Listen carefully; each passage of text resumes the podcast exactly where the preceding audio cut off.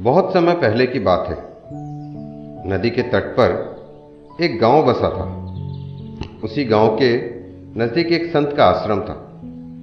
एक बार संत अपने शिष्यों के साथ नदी में स्नान कर रहे थे।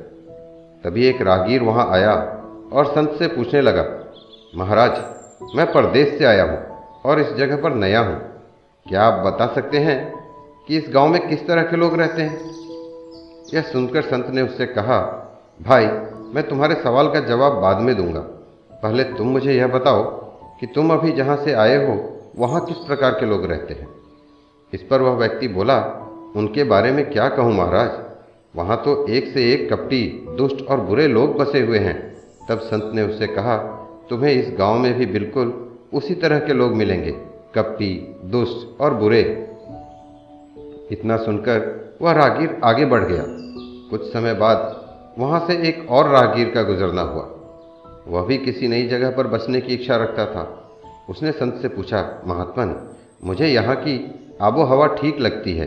क्या आप बता सकते हैं, इस गाँव में कैसे लोग रहते हैं? संत ने उससे भी वही सवाल पूछा, जो उन्होंने पहले राहगीर से पूछा था। इस पर राहगीर ने जवाब दिया महात्मन मैं जहाँ से आया हूँ, वहाँ तो बहुत ही सभ्य, सुलझे और नेक दिल इंसान रहते हैं। तब संत ने उससे कहा तुम्हें यहाँ भी उसी तरह के लोग मिलेंगे। सभ्य, सुलझे हुए और नेक दिल। तुम्हें यहाँ रहने में कोई परेशानी नहीं होगी। इतना सुनते ही वह राहगीर संत को प्रणाम कर आगे बढ़ गया। शिष्य यह सब देख रहे थे। राहगीर के जाते ही उन्होंने संत से पूछा, गुरुदेव, आपने दोनों राहगीरों को एक ही स्थान के बारे में अलग अलग बातें क्यों बताई? इस पर संत ने उनसे कहा, वत्स, आमतौर पर हम चीज़ों को वैसे नहीं देखते जैसी वे हैं। बल्कि उन्हें हम उसी हिसाब से देखते हैं, जैसे कि हम खुद हैं। हर जगह, हर प्रकार के लोग रहते हैं।